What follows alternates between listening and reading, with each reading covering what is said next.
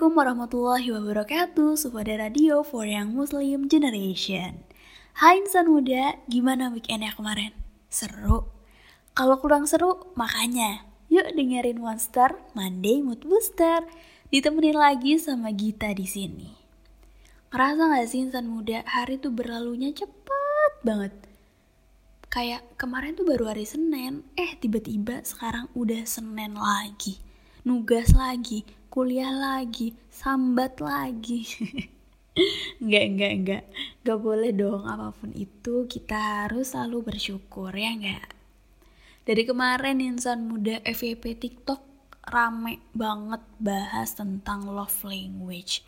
Ada yang bahas love language dari film, buku, banyak deh pokoknya.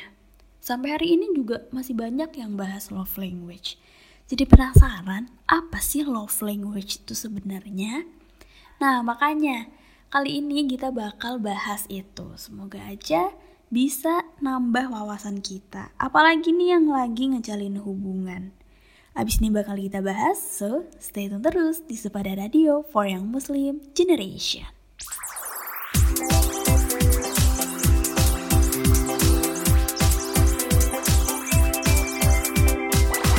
Sufada FM for Young Muslim Generation.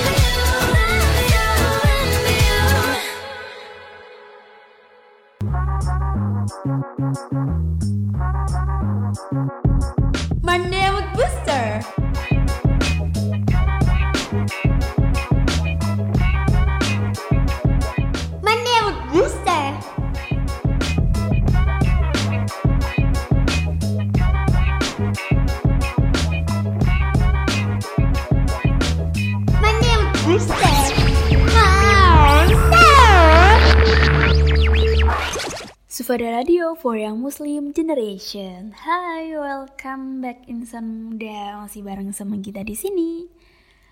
Nah, insan muda udah bukan jadi rahasia lagi gak sih kalau yang namanya mencintai dan dicintai itu udah jadi kebutuhan dasar buat setiap orang. Mulai dari keluarga, teman, sampai pasangan. Kamu pernah gak lagi ngejalanin hubungan sama orang tapi sering banget miskomunikasi? Pernah juga gak nge- lagi ngejalanin hubungan nih tapi ngerasa susah banget buat bisa ngerti satu sama lain? Yang akibatnya malah jadi marahan. Padahal masalahnya ya bisa dibilang sepele, terus akhirnya malah bikin terjebak sama yang namanya toxic relationship. Nah ternyata insan muda semua itu kaitannya erat banget sama yang namanya love language. Jadi dalam ngejalanin sebuah hubungan sama pasangan, pasti bakal lebih baik kalau kita bisa memahami love language satu sama lain. Hal ini bertujuan biar hubungannya bisa berjalan seperti apa yang diinginkan. Nah, insan muda juga harus tahu nih, kalau ternyata bahasa cinta setiap orang tuh beda-beda. Sebelum kita jelasin nih jenis-jenisnya apa aja, yuk kita cari tahu dulu apa sih sebenarnya love language ini.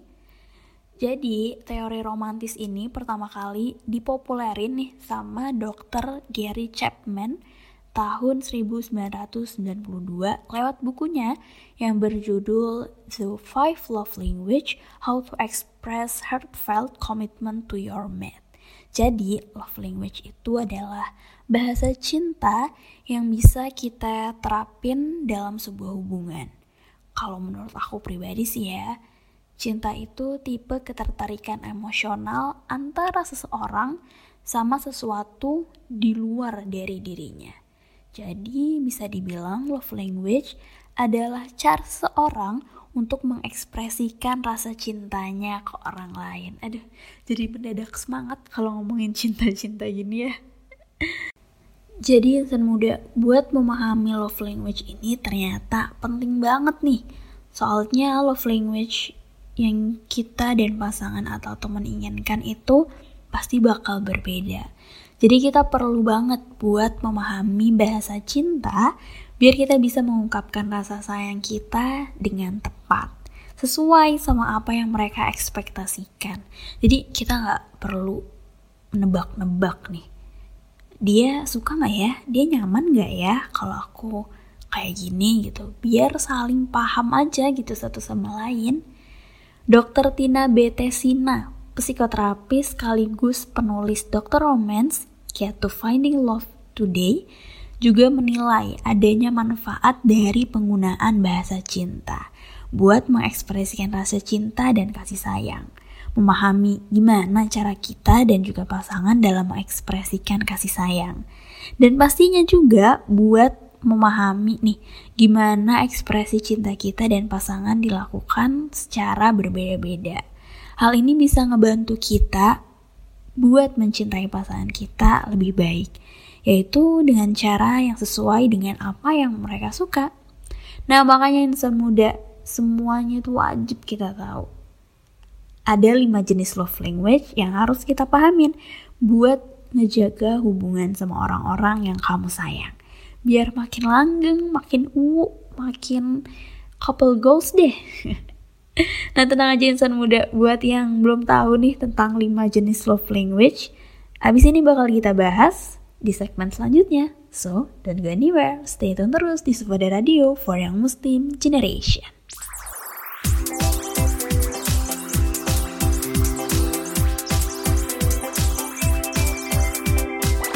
Sufada FM for Young Muslim Generation. News on Sufada Radio.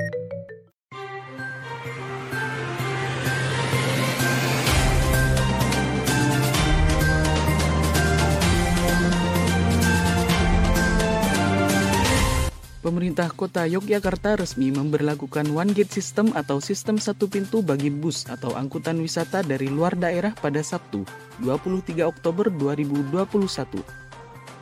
Dilansir dari CNN Indonesia, Wakil Wali Kota Heru Purwadi mengatakan, penerapan sistem satu pintu ini mewajibkan seluruh angkutan wisata yang masuk ke wilayahnya untuk menjalani pemeriksaan di Terminal Giwangan, Umbul Harjo.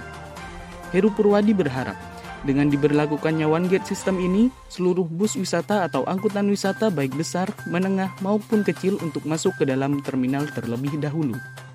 Di Terminal Giwangan, para penumpang bus akan diperiksa terkait kelengkapan persyaratan perjalanan selama masa pandemi COVID-19. Bus yang memenuhi persyaratan selanjutnya akan ditempeli dengan stiker penanda. Bus yang telah lolos persyaratan kemudian akan diarahkan ke kantong-kantong parkir yang tersedia di kota Yogyakarta menyesuaikan dengan tipe kendaraannya. Heru menegaskan, pemeriksaan tak hanya akan menyasar kendaraan pariwisata saja, namun angkutan pribadi juga akan diperiksa. Pengecekan dilakukan secara acak di beberapa ruas jalan dan lahan parkir.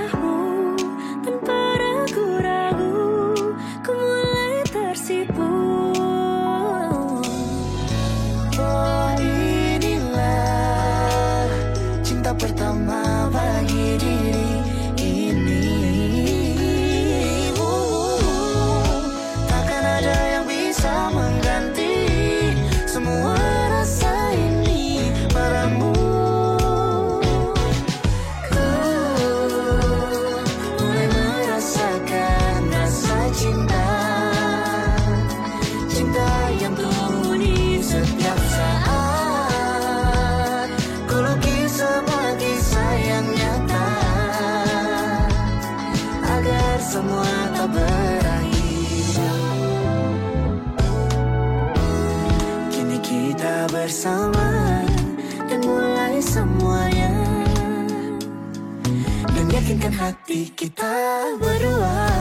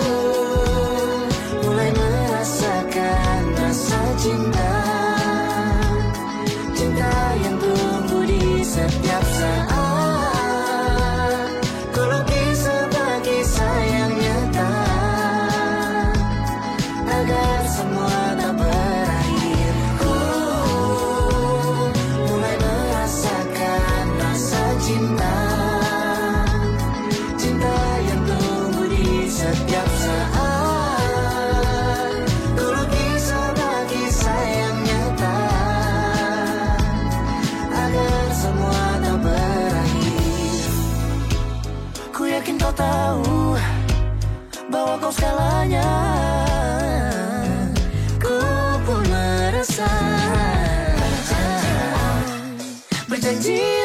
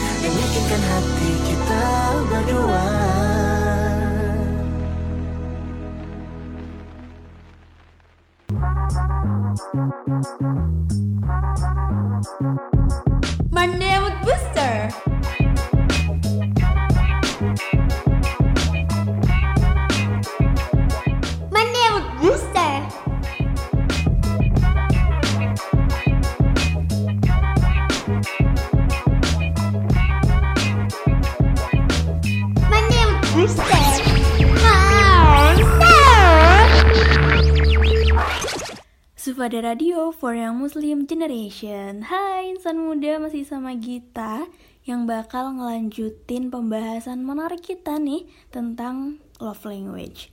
Kalau tadi di segmen sebelumnya Kita udah bahas tentang pengertian love language Plus alasan kenapa kita harus ngerti pentingnya love language. Yap, karena kalau kita udah saling ngerti love language nih insan muda pasti bakal ada ketertarikan dan perasaan saling dimengerti satu sama lain. Nah, insan muda di segmen ini Gita bakal bahas tentang 5 jenis love language yang harus kamu tahu. Yang pertama ada word of affirmation. Jadi, seseorang dengan bahasa cinta ini bakal nunjukin dan nerima rasa kasih sayang melalui kata-kata yang indah. Love language yang pertama ini contohnya kayak apresiasi, pujian, dan kalimat afirmasi lainnya yang bisa mengekspresikan rasa sayang dan cinta. Kalau seseorang dengan bahasa cinta lain mungkin nganggap apresiasi itu kayak ya udah cuman sekedar kata-kata aja, beda sama pemilik bahasa cinta word of affirmation. Mereka punya kepekaan yang lebih tinggi terhadap kata-kata yang diterima dan keluar dari mulutnya langsung. Makanya insan muda, salah satu kelebihan love language ini ada pada kata-kata yang terucap. Dia memaknai ucapan tuh lebih dalam daripada orang lain. Tapi insan muda, kepekaan terhadap sebuah kata-kata ini juga bisa jadi kekurangan. Dibanding sama yang lain, mereka bakal jauh lebih membawa masuk perkataan negatif tersebut ke hatinya. Jadi kayak kalau kita bisa bilang lebih baper kali ya. Lanjut yang nomor dua ada quality time. Dia yang punya bahasa cinta quality time pasti bisa ngerasain dan bakal memperlihatkan cintanya dengan ngabisin waktu sama orang yang disayang. Mungkin buat sebagian orang ketemuan tuh cuman ya udah rutinitas formalitas aja. Tapi beda nih insan muda sama dia yang punya love language quality time. Dia bener-bener ngehargain banget sebuah pertemuan. Kelebihan dari orang ini berkaitan sama pertemuan yang berkualitas. Jadi dia nggak bakal setengah-setengah nih insan muda naruh perhatiannya waktu lagi ngabisin waktu sama orang yang disayang. Jadi mereka bakal ngobrol, sharing, atau ngabisin waktunya dengan aktivitas yang seru. Tapi insan muda yang jadi kekurangannya, mereka bakal gampang banget nih sedih kalau quality time-nya nggak berjalan sesuai sama yang dia inginin. Yang jadi masalah insan muda, siap orang kan pasti punya kesibukannya masing-masing ya.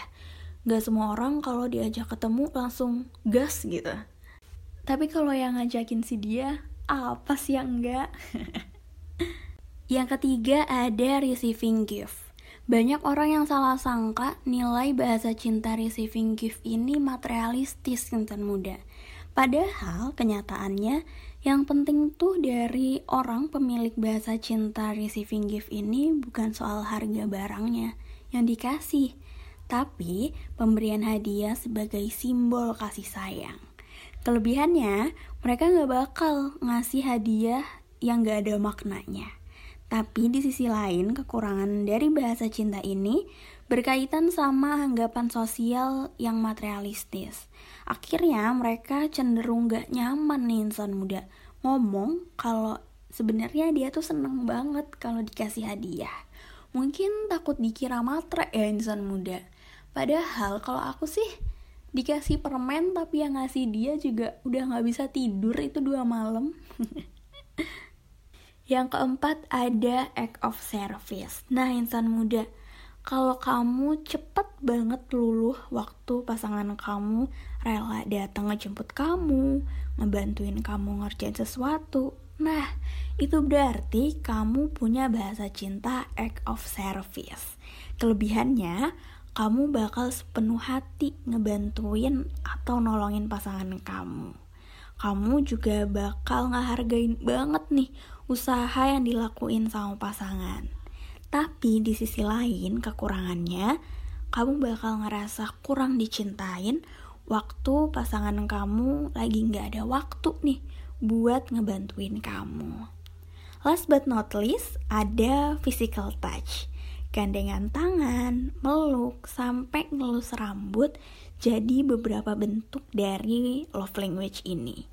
Kelebihan love language ini ada di kehangatan yang mereka kasih. Tapi sayangnya insan muda, sentuhan fisik sering banget disalahartikan sama banyak orang. Beberapa orang nganggep sentuhan fisik itu mengarah sama sesuatu yang berbau seksualitas. Makanya insan muda, seseorang sama love language ini juga harus pinter-pinter ngontrol diri ya. Nah, itu tadi insan muda 5 jenis love language. Kamu udah tahu belum love language kamu yang mana? Soalnya penting banget insan muda buat kita tahu jenis-jenis love language. Apalagi yang lagi PDKT-an nih. Cari kelemahan di love language-nya.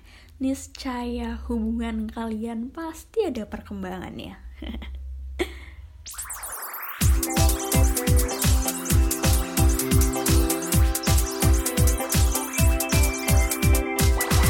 Sufada FM for Young Muslim Generation.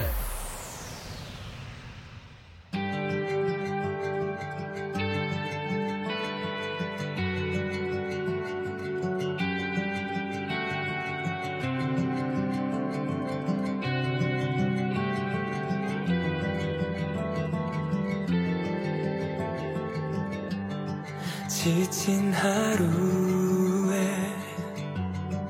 길을 헤맬 때 하늘 위에 별을 문득 바라보면 손에 닿지 않아도 느껴지는 따스함 내게 와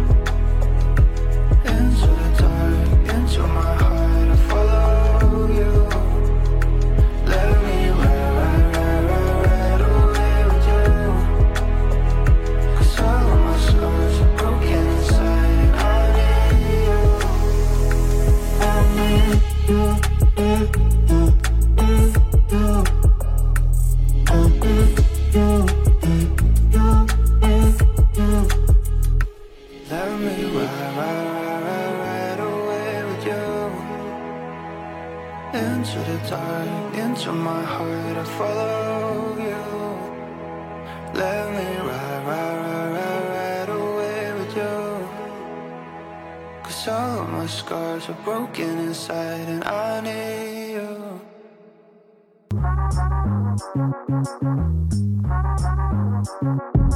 Monday with Booster.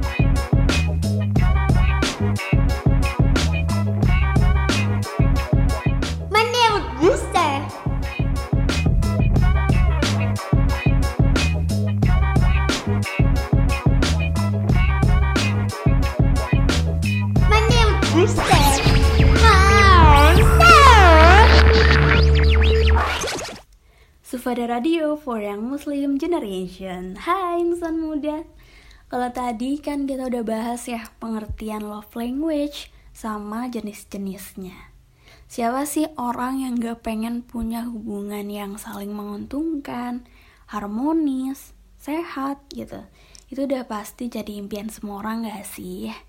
Tapi sayangnya insan muda, ternyata masih banyak orang yang belum mengerti cara buat nyiptain hubungan kayak gitu. Padahal udah banyak banget ternyata buku yang ngulas tentang pasangan. Kalau kata orang, membaca adalah jendela dunia. Tapi bisa jadi bukan cuman buat jendela dunia, tapi bisa jadi jendela buat hubungan kamu sama pasangan kamu. Nah, sekarang kita bakal ngasih rekomendasi buku nih seputar love language yang pastinya keren-keren banget. Yuk, langsung aja. Yang pertama, ada The Five Love Language. Buku ini ditulis sama Dr. Gary Chapman yang ngeliat salah satu isu paling umum dalam masalah hubungan, yaitu love language yang berbeda. Bahasa yang berhasil diidentifikasi adalah memberi dan menerima hadiah dan juga waktu. Kata-kata pujian sampai kebersamaan atau quality time. Di buku ini, Chapman nunjukin kebutuhan unik setiap pasangan yang harus dipenuhi biar bisa terjalin hubungan yang sehat dan efektif. Yang kedua, ada Deal Breakers When to Work on a Relationship. Buku yang ditulis sama Dr. Bethany Marshall ini ngebahas pasangan yang saling mempunyai emosional yang gak sehat nih insan muda. Buku ini ngebahas tentang pasangan yang dipilih atau pertanyaan-pertanyaan diri atas keraguan terhadap hubungan, kebiasaan buruk dalam hubungan, dan juga toleransi dalam hubungan. Yang ketiga, The Relationship Cure A five-step guide to strengthening your marriage, family, and friendship. John Gottman adalah pakar hubungan yang akhirnya memutuskan buat nulis buku ini. John adalah sosok yang berhasil nulis banyak buku yang membantu orang mengubah hubungannya. Wah, keren banget. Awalnya bermasalah, bisa jadi hubungan yang positif. Hebatnya, buku ini berdasarkan pada penelitian yang udah dilakuin selama 20 tahun. Uh, lama ya. Dan udah terbukti insan muda hasilnya. Buku ini ngebahas apa arti dari hubungan yang sehat, faktor hubungan sehat, hubungan emosional, dan cara pasangan menanggapi kebutuhannya masing-masing. Yang keempat, ada When the Past is Present. Di dalam buku ini, David Rico mengeksplorasi bagaimana terjebak nostalgia di masa lalu bisa menghancurkan hubungan di masa sekarang. Wah, udah kayak lagunya Raisa ya, terjebak nostalgia. David bilang, katanya kita semua punya kecenderungan buat mentransfer perasaan, kebutuhan, harapan, dan keyakinan dari masa anak-anak atau dari hubungan sebelumnya ke orang-orang di dalam kehidupan kita sehari-hari. Apakah mereka adalah pasangan, teman, atau kenalan kita? Kalau sebuah hubungan bisa lebih sadar akan pola disfungsional dan bisa mencegah diri buat nggak mengulanginya, pasti ini bisa jadi kunci hubungan yang sehat di masa sekarang. Nah, yang terakhir insan muda ada I love you but I don't trust you. Wah, dari judulnya aja udah menarik banget ini. Buku ini ditulis sama Mira Kishanbaum. Buku ini ngebantu pasangan buat membangun kembali kepercayaan. Yang tadinya sedikit rusak bisa jadi bagus lagi. Buku ini ngebuat kamu yakin bahwa dalam sebuah hubungan selalu ada harapan untuk kesempatan kedua kalau satu sama lain mau kerja dan menyembuhkan kekecewaannya masing-masing, pasti ini bisa terjadi. Nah, insan muda itu tadi 5 rekomendasi buku yang bisa kamu baca buat nambah pengetahuan tentang love language. Gimana? Keren kan? Oke, insan muda jangan ke mana-mana, tetap di Sepada Radio for Young Muslim Generation.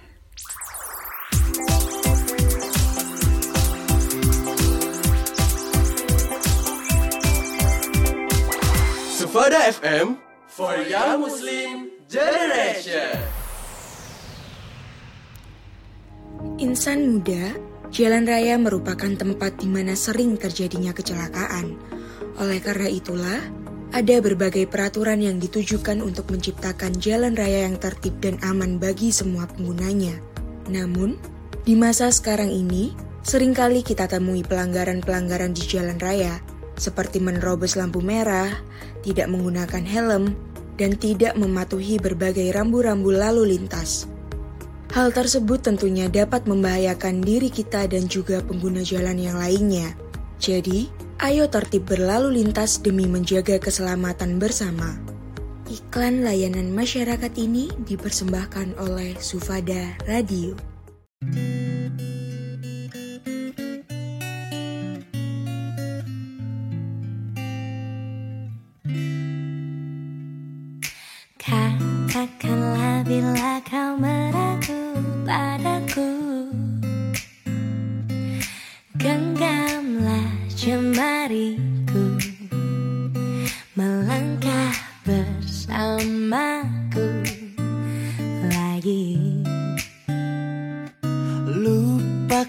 Saja semua yang telah berlalu. Cintaku hari ini Bukan cinta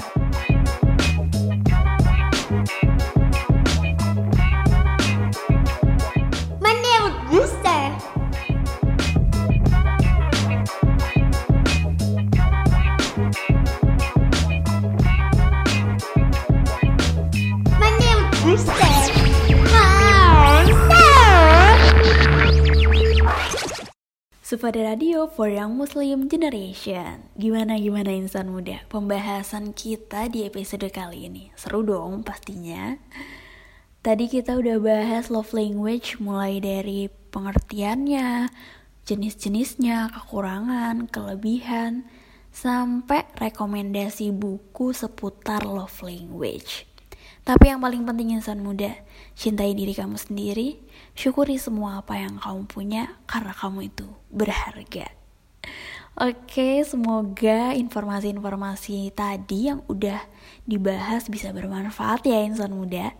Well, gak kerasa kita udah nemenin insan muda lama banget ternyata. Waktunya kita pamit, tapi jangan khawatir. Ketemuan lagi minggu depan di hari dan jam yang sama. So, thanks for your listening. Semoga enjoy hari Senin ya. Stay happy, stay healthy, stay positive. Sampai jumpa di Monster episode minggu depan. Wassalamualaikum warahmatullahi wabarakatuh. Sufada Radio for Young Muslim Generation.